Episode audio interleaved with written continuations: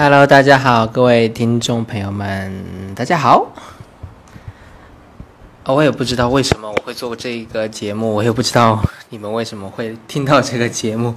但是我想这这个第一个音频我会作为第一期吧，也算是第一期，介绍一下我是谁，我想做什么，然后对我会怎么做吧。嗯，啊，我叫我的名字叫朱俊义，朱元璋的朱，舒俊的俊，俊和的俊，义是才华横溢的义，激情洋溢的溢。啊，如果一般这样介绍，他们都会反应不出来到底是哪两个字。OK，俊是啊、英俊的俊，单人旁换成三点水，然后溢也是三点水，水溢出来的溢，杯子里面装水装呃溢出来满意的溢。也是三点水。这个名字是我在呃高中二年级的时候算命，哼，去算命，然后改名字了。呃，说到，然后说我缺水嘛，然后后来呢，这个呃缺水，可是没想到那么缺水，取了两个两个呃水字的名字之后呢，还是那么缺水，然后 于是我就选择从本来就是水乡的苏州啊，来到了台湾。这个四面环水的一个呃地方来念书啦，对，然后这是我的名字的一个点小故事啦，呃，然后我本身是一位重度视觉障碍者，呃，眼睛的问题是，嗯，初中开始，初中开始，呃，检查出来有视网膜的病变。然后这个病呢是一个不可逆的，也是无药可医的，然后是会慢慢的剥夺一个人的视觉功能的一个一个一个疾病吧。然后也是因为这个疾病，然后那时候开始知道自己好像眼睛已经越来越不好了，然后未来可能就是那时候自己查网上嘛，说最终肯定会失明，但是不知道什么时候失明。然后现在的确已经失明了，然后那个初初中还好，就就是视野很小。然后到高中就慢慢在变差一些，但是正常读书还可以，只是晚上走路不太方便。所以说也是因为这个原因就去算命了，然后想改一改名字，想改一改运，但是后来还是没用喽。嗯，呃，对，这是我视力的状况。其实本身呃，我出生的时候就有先天性的那个近视眼，那。在初二之前呢，基本上我好像三从三岁开始就开始戴，三岁就戴三百度眼镜吧。然后那时候就开始是一个嗯戴眼镜的小朋友，然后那时候也也挺特别的吧。但那时候也不算什么视觉障碍者，因为可以矫正嘛。那直到初二的那时候，差不多两只眼睛都一千多度，散光是两百多度的样子。然后再有得了这个呃眼底的病变之后，那真的就是呃是不可逆性的、不可矫正性的。然后呢，哎，关于视障就是这样子，然后慢慢变差，基本上在大二大三的时候就开始，基本上不能看书了，看书都看不了。高高考的时候还能看，呃，凑得很近，然后点着灯看，拿着放大镜去呃参加考试。然后大二大三的时候，基本上就不能写字看书了，基本上，嗯。呃，然后到了后来就更差了，就大的物品也看不见了。对，现在目前是属于应该就属于一个全盲的状态，只有光觉能看到阴影啊这样子，然后拿手杖行动。嗯，好，那这是我哎呦，对对对，这是我身上的状况。所以正因为这个状况呢，我二零一五年开始，二零一五年开始毕业了嘛，我硕士毕业之后呢。呃，就很困惑，那自己看不见，作为一个盲人怎么生活？我完全不知道，身边也没有其他的，呃，盲人朋友，或者甚至是任何残疾人朋友。这家族里面只有一个亲戚是，呃，行动上面有障碍的，但是和他也不熟，所以整个对障碍者的生活完全不知道。后来二零一，我就觉得不对，一个人这样子。呃，受了很多限制，我只生命一直在做减法，一直说这个不能做，那个不能做，一直在叹息无奈。但是我觉得这好像不对。那有心的话，我就通过网络啊或者一些方法去搜索到，哎，原来呃国内有一家机构叫做一加一，他在倡导啊，呃残障朋友，他他倡导倡导残疾，呃呃。怎么说呢？倡导应该说把残疾分呃变成残障，因为他在倡导一种叫残障的权利，啊，那时候他才会知道，哎，原来有联合国有呃残障人呃权利保护法的颁布，然后呃公约公约残疾人公约，然后呃中国也签署了，然后这这个法律里面就倡导这个残障权利，然后呢，呃实际上面也听到了。呃，那个视障热线的这档广播里面的很多视障朋友呢，他的他们很厉害，什么都可以做，然后不仅仅是好像只能做推拿按摩，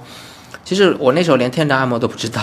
后来呢也知道视障者他们有做广播的，然后也有做自己爱做的工作啊，做什么项目主管啊，这个当时这个名字听上去很高大上了，然后还做媒体的呃传播官员啊等等，然后也做接线员啊，然后热线啊这样子，我就觉得。哦，特别是他们说，他们有一期节目是分享那个视障做菜，然后我就觉得哇，好厉害！原来视障也可以做菜，然后就打开了我的一个视野，我就开始觉得，对，这就是我想要。其实我也觉得应该是可以这样子的，但是身边是没有人教我这些部分的。我当时是上是甚至就尝试打那个我们家乡的一些残残联啦，去说想得到一些这样的支持，他们基本没有。然后那时候好像很早就知道导盲犬基地，然后想申请导盲犬，他们说要嗯有定向训练、定向培训经过。后来我打给当地的残联，他们说有这个东西，但是也不知道什么时候办。哎，真的很失望了。然后后来，所以说我就义无反顾的在在北京，既然有这个资源，而且看到了他们正在招聘实习生。啊，热线的实习生，视障热线的实实习生，我就义无反顾的就，就就去了。那时候和家里人说，家里人倒是也没有反对，我我也觉得挺怪的。那时候我记忆不深刻，他们好像也没跟我讨论什么，他们就说好，你想去就就，但是他们也不太放心，就送你去一下。然后那第一天是送我去的，送我去，他们当天也就回来了。呃，然后到了那边之后，哎，我真的就是一个生命的转折点，或者我的一个重建。生命重建的一个开始，我在那边开始学会自己独立，从嗯住宿的地方走到公司，打着手杖，然后从那时候开始学会，哎，这手杖到底怎么用？然后那那边的啊资深老盲 才会真正的告诉我，哎，手杖怎么用，怎么敲，上楼梯下楼梯怎么握，嗯，然后在那边也更多的学习呃手机和电脑的读屏软体的呃操作，然后各种。嗯，看到各种各种惊讶吧，或者更这的各种惊喜，他们会带给我很多生活技能。在那边，我慢慢慢慢的自己就学会独立生活了，呃，甚至也有也有很好的朋友教我怎么做菜，简单的炒菜，我发现哇，原来这么简单啊！只要你闻到那个肉的味道，哎，香气出来了，那就是熟了，那不根本不用眼睛看。然后炒蔬菜，原来就这么简单，就就就拨弄两下就好了呗。啊，以前以为炒菜或者什么是很难的事情。嗯，当然，那个、那个、那个卖相我就不说了，就可能也不咋不咋地。我也不是那么爱爱追求的，爱求追追求这方面的人。但是有视障朋友追求呃色香味的，照样是可以做到，而且呃而且很厉害，真的是很佩服。然后呢，在那边工呃实习半年左右了，然后在北京认识很好的朋友，在那边做了一些呃公益方面，也也是开始投身公益了，觉得。呃，残障人在社会中这么难，然后，嗯，这种残障的问题不仅仅是个人的身体缺陷的或者身体损伤的问题，更多的是与社会互动中出现的一些障碍。那这个部分，那社会的部分，我们怎么去推动？呃，一些无障碍的方面，那这就成为我一个一个一个一个一个使命了，甚至觉得，因为。我我深切的在那那一段时间体会到那种那种障碍了，因为当我自己准备好想跨出家门，呃，重新回到社会，回归社会，回归职场的时候，就会发现哦，到处是障碍。对我们来说，呃，人无形的人际间的，有形的啊，那种楼呃那个楼梯呃盲道的障碍，然后呃交通工具的障碍等等。那这些部分其实当呃。当社会上有更多了解之后，这些部分是完全可以做得更好，做得更友善，让呃有障碍的朋友能够与社会互动得更好，呃，发挥呃自己的价值，也是同样可以体现出来的。但只是真的在这过程中出现了很多的障碍，所以说在公益方面，我就有了一种使命感，觉得哎，既然我这样子走过来，然后我也可以有一定能力去做一些自己的力量。特别是另外一方面，是我作为一个中途失明者，我看到中途失明者的支持是那么的弱。像我是因为自己主动性一直很强，一直去寻求资源，才会有这样一个机会。很多朋友是不知道，然后自己也没有行动。就会错过很多生命的机会。呃，有听说，基本上，呃，中途失明的平均的在家的消沉期大概达到两年，就是在两年什么都不做这样的状态，还有甚至到十几年都没有走出家门的。我听的觉得也是有一点点觉得觉得心酸和甚至有一点的愤怒，觉得为什么不去告诉他们，他们是可以重建自己的生命的。所以呢，我在后来在北京也做了一些相关的一些公益的，叫什么呢？叫创新创业嘛，创新创业的小尝试啦。后来呢，那但是后来也不算很成功，但是对于自己来说是一种锻炼。然后，然后那个时候也开始申请，因为我是嗯，对我的专业还没申说，我觉得这是我的本硕呢，都是在苏州大学念心理系，所以说我一直以来也想做一个心理咨询师。所以，那个二零一五年，我自己的状态有一个重建的过程之后，我就开始，呃，重新走回我的生涯之路。我要做一个心理咨询师。那这过程中呢，我就觉得我还需要重新的经过一些培训。其实，在本硕期间，我已经参加很多的学习，只不过那时候看不眼睛看不见，我做了很多减法了，很多东西我都不学，或者学的不好，或者凑合，或者甚至混一混啊，科目考过了就好。但其实。呃，那都是因为我自己对自己的能力的这个呃不自信，或者说自己就没有获得一些呃与与障障碍相处的好的技能。那那在北京之后呢，我就有了这技能，所以说我重新的想要去回到我的生涯中，好好的去浸泡学习，嗯，然后就想申请，因为我呃，而且在这里咨询这心理这一方面，其实呃学位越高嘛。呃，就会生涯的可能性越多，本身心理咨询的生涯路就很窄，然后所以说就想申请申请，看能不能念一个博士。呃，我也挺希呃希望今后能成为一个大学老师，嗯，但听说现在大学老师很难混，科研压力太大。OK，Anyway，呃，当时就很想就继续念个博士，但是。呃，中国大陆的状况就是，呃，博士真的就是要人脉嘛，然后你要排队吧，很多博士点，然后大陆的心理咨询的博士点也是少之又少，嗯，少之又少的情况下，大家又排队，然后再加上我是视障，呃，对障碍者的教育教育的障碍，受教育的障碍，其实在国内是很大很大的。我有一位呃。一位朋友，一位一位白化病的朋友，他就是低视力吧，但是他，但是他考了五次，好像五次左右的博士吧，然后分数都很高，但是面试都被刷，哇，就很惨痛哎。不过他的坚持也是有有了有了他的收获，他后来也是到嗯南开大学念了一个博士，呃，现呃博士期间发表了很多学术专啊学术学术成果，然后也是。啊，学术等身的一个人啊，真的也很能写，很厉害。然后现在是上海的一位高校教师，嗯，我觉得他也是个很励志的典型啊。对我来说，呃，但是当时听说他那个很难的故事呢，我就觉得的确是这样，我就根本就不想去尝试了。所以说，我就在想找境外的可能。那境外的可能呢，我的英文不太好，然后就看到台湾，诶，台湾有这样机会。以前听说台湾在招录生，然后就申请台湾。呃，那当然也是因为台湾一听哦哇，对，台湾啊是个好地方啊，就特别喜欢台湾，觉得那边会很好啊，就就是这种感觉。然后来了之后，的确是这样子。所以说呀，二零一五年我就提交申请，然后一五年的时候就收到了录取了，嗯，很幸运。台湾师范大学的录取，然后二零一我我就保留了一年的那个那个状况，嗯，我推迟一年入学，因为我在北京又待了一年，所以说二零一六年我正式来台湾，啊，这又是一个生命的开始。我觉得在北京那一两年真的是一个嗯重建阶段，然后 来到来到台湾之后，哦，我的生命就我的的生涯就开始另外一个阶段，求学之路好像又回到了校园。嗯，学习心理智商。那我在台湾师范大学，在台北，呃，念的系所是教育心理与辅导学系下面的智商心理组，所以说这完完全全就是真正的回到了我想念的这个专业。那在第一年基本上就是一个适应的过程了，还好，适应的还好，下次有机会再多谈谈。那那我想，对，这是第一期节目，我是应该谈一些自己的部分，但是我更想谈的是这个节目。OK，所以说，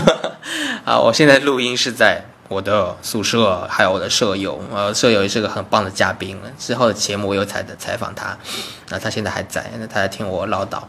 好，我继续唠叨那个流水账式的唠叨。对，然后在这边待了一年多之后，第二年也过去了，那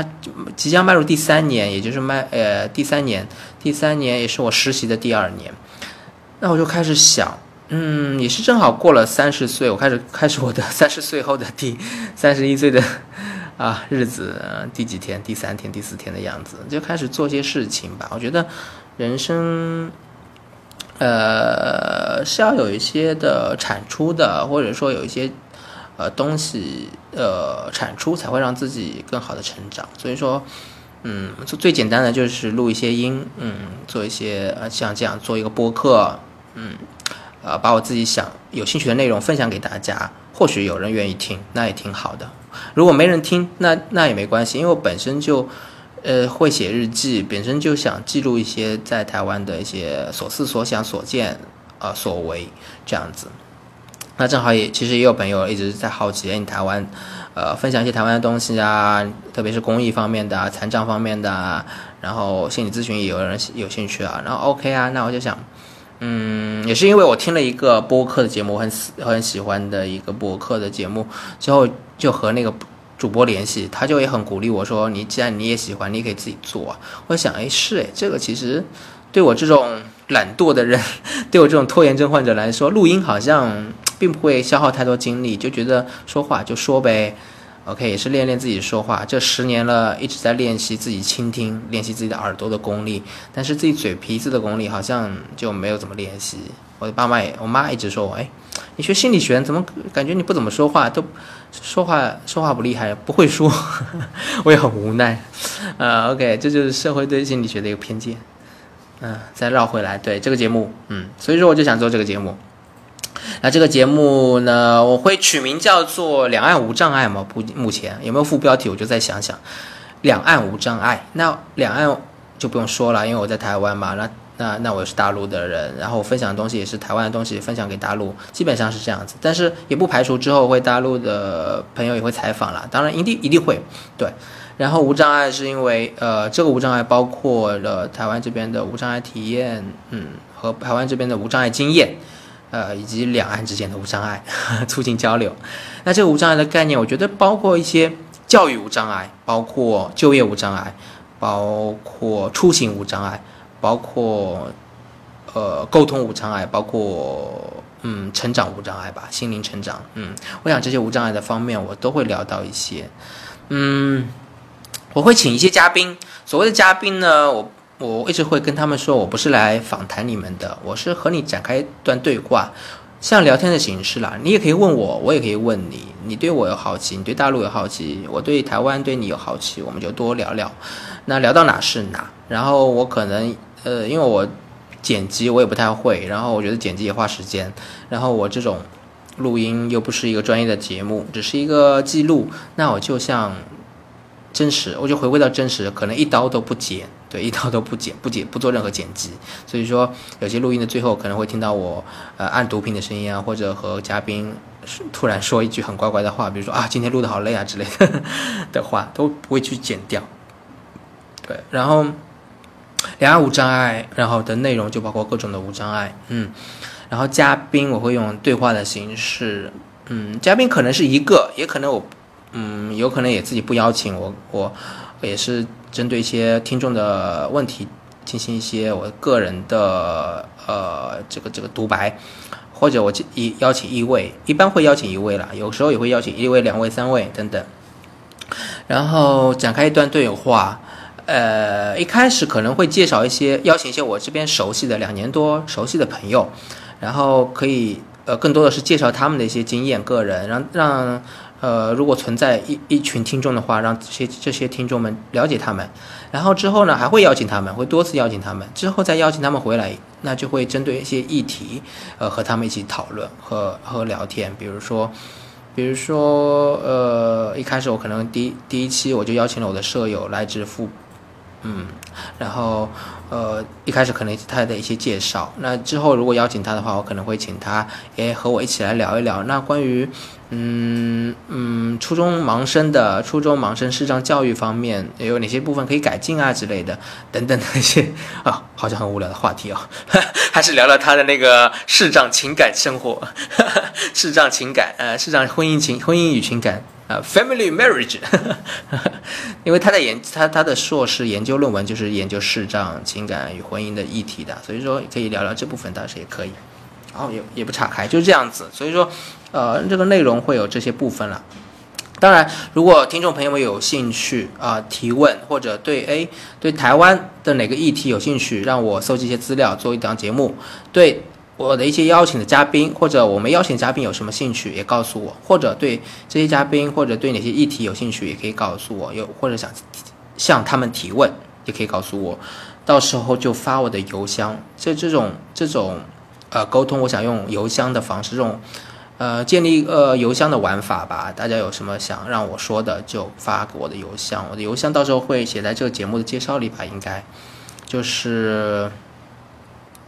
呃，我的 Foxmail 吧，应该是。我这里也可以报一下，S H I L I A N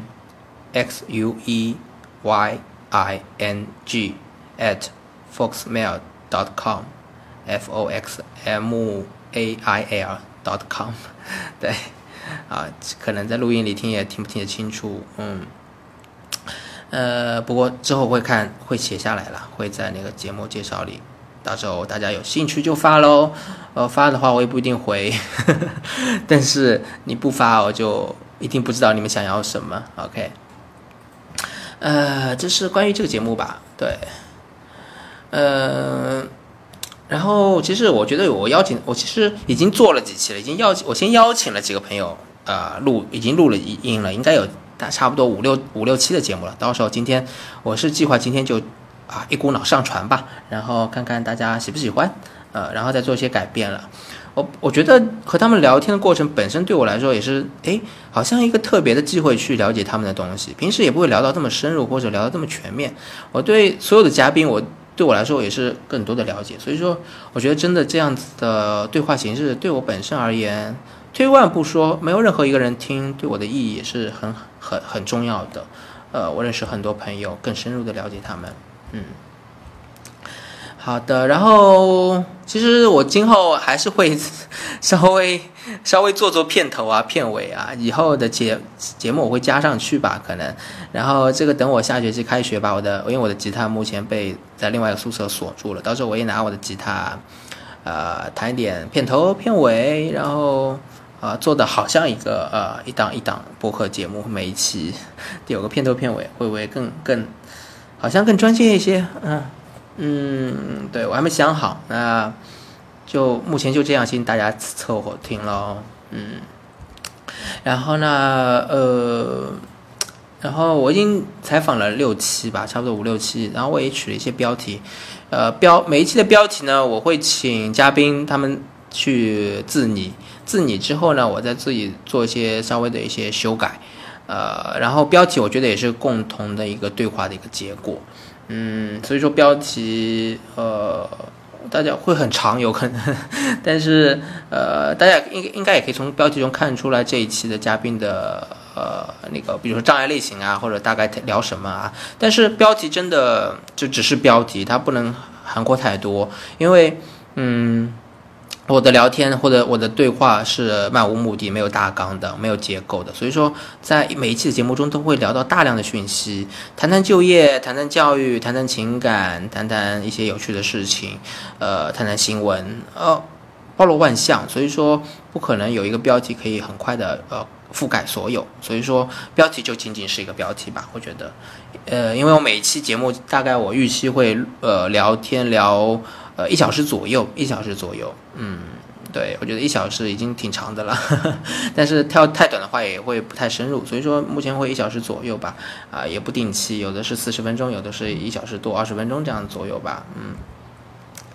哎，OK，然后其实，呃，我自己的位置，我也在想，我可能是一个开启对话的一个一个人吧，开启一段对话的人，可以说是一个，呃，叫主播吧，那还能叫什么呢？就叫主播。但是我这个主播并不是我这个节目的唯一主播了，我觉得我身边的这些嘉宾都可以成为一个主播，他们也可以邀请他们的朋友，然后录音，然后再发给我，发到这个节目中，就是每有一期，嗯，就是不是每一期节目都必须有我的声音。然后包括我的一个北京重建过程中认识一个同样去北京重建的一个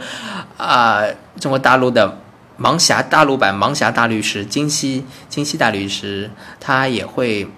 呃在今年九月份来念法律系的博班，我觉得也是很棒。然后他来的话，我想他应该会会有兴趣做做主播，然后他去采访一些他身边的一些台湾朋友，然后呃他愿意的话也可以放到这个节目上。就是我觉得任何的人想放在我这节目上都可以吧，是这样子，本身就是呃一个一个分享的平台，然后台湾方面的分享，嗯，所以说呃还有其他的伙伴，呃如果有兴趣的话也都都可以都可以，所以说我不不是唯一的主播。呃，开启任何一段对话，然后谁开启都不重要，关键是对话的过程中，呃，产生一些有意义的内容是可以分享的，给其他人，对其他人是有意义的。我想，嗯，这是最重要的。好的，然后基本上啊，OK，讲了好久了，基本上就这些了。嗯，然后最后邀请，可能我身边的舍友他可能会在听，会会不会有什么想问的关于这档节目？如果你刚听到这档节目的话，你想知道什么？我没有说的。嗯，会吗？刚刚听下来哦，还好，也就已经有大概做的描述了。对，那就看听众朋友们还有什么其他的问题喽。啊，好，嘿，这是我很有磁性的说友的声音，是不是？到时候片头的时候，我也想邀请他和我一起唱首歌。呃，然后第一，等会等会儿，接下来的第二期就是他的一个一个采访。对，那么大家。就期待吧。Hello 就是这样的介绍这样的开头这一期的节目我也不知道都讲些什么但是我知道如果你在听你一定会喜欢对不对？谢谢我叫朱俊毅也可以叫我俊毅叫我俊毅就好的英文名是 joey ok 好到此结束拜拜。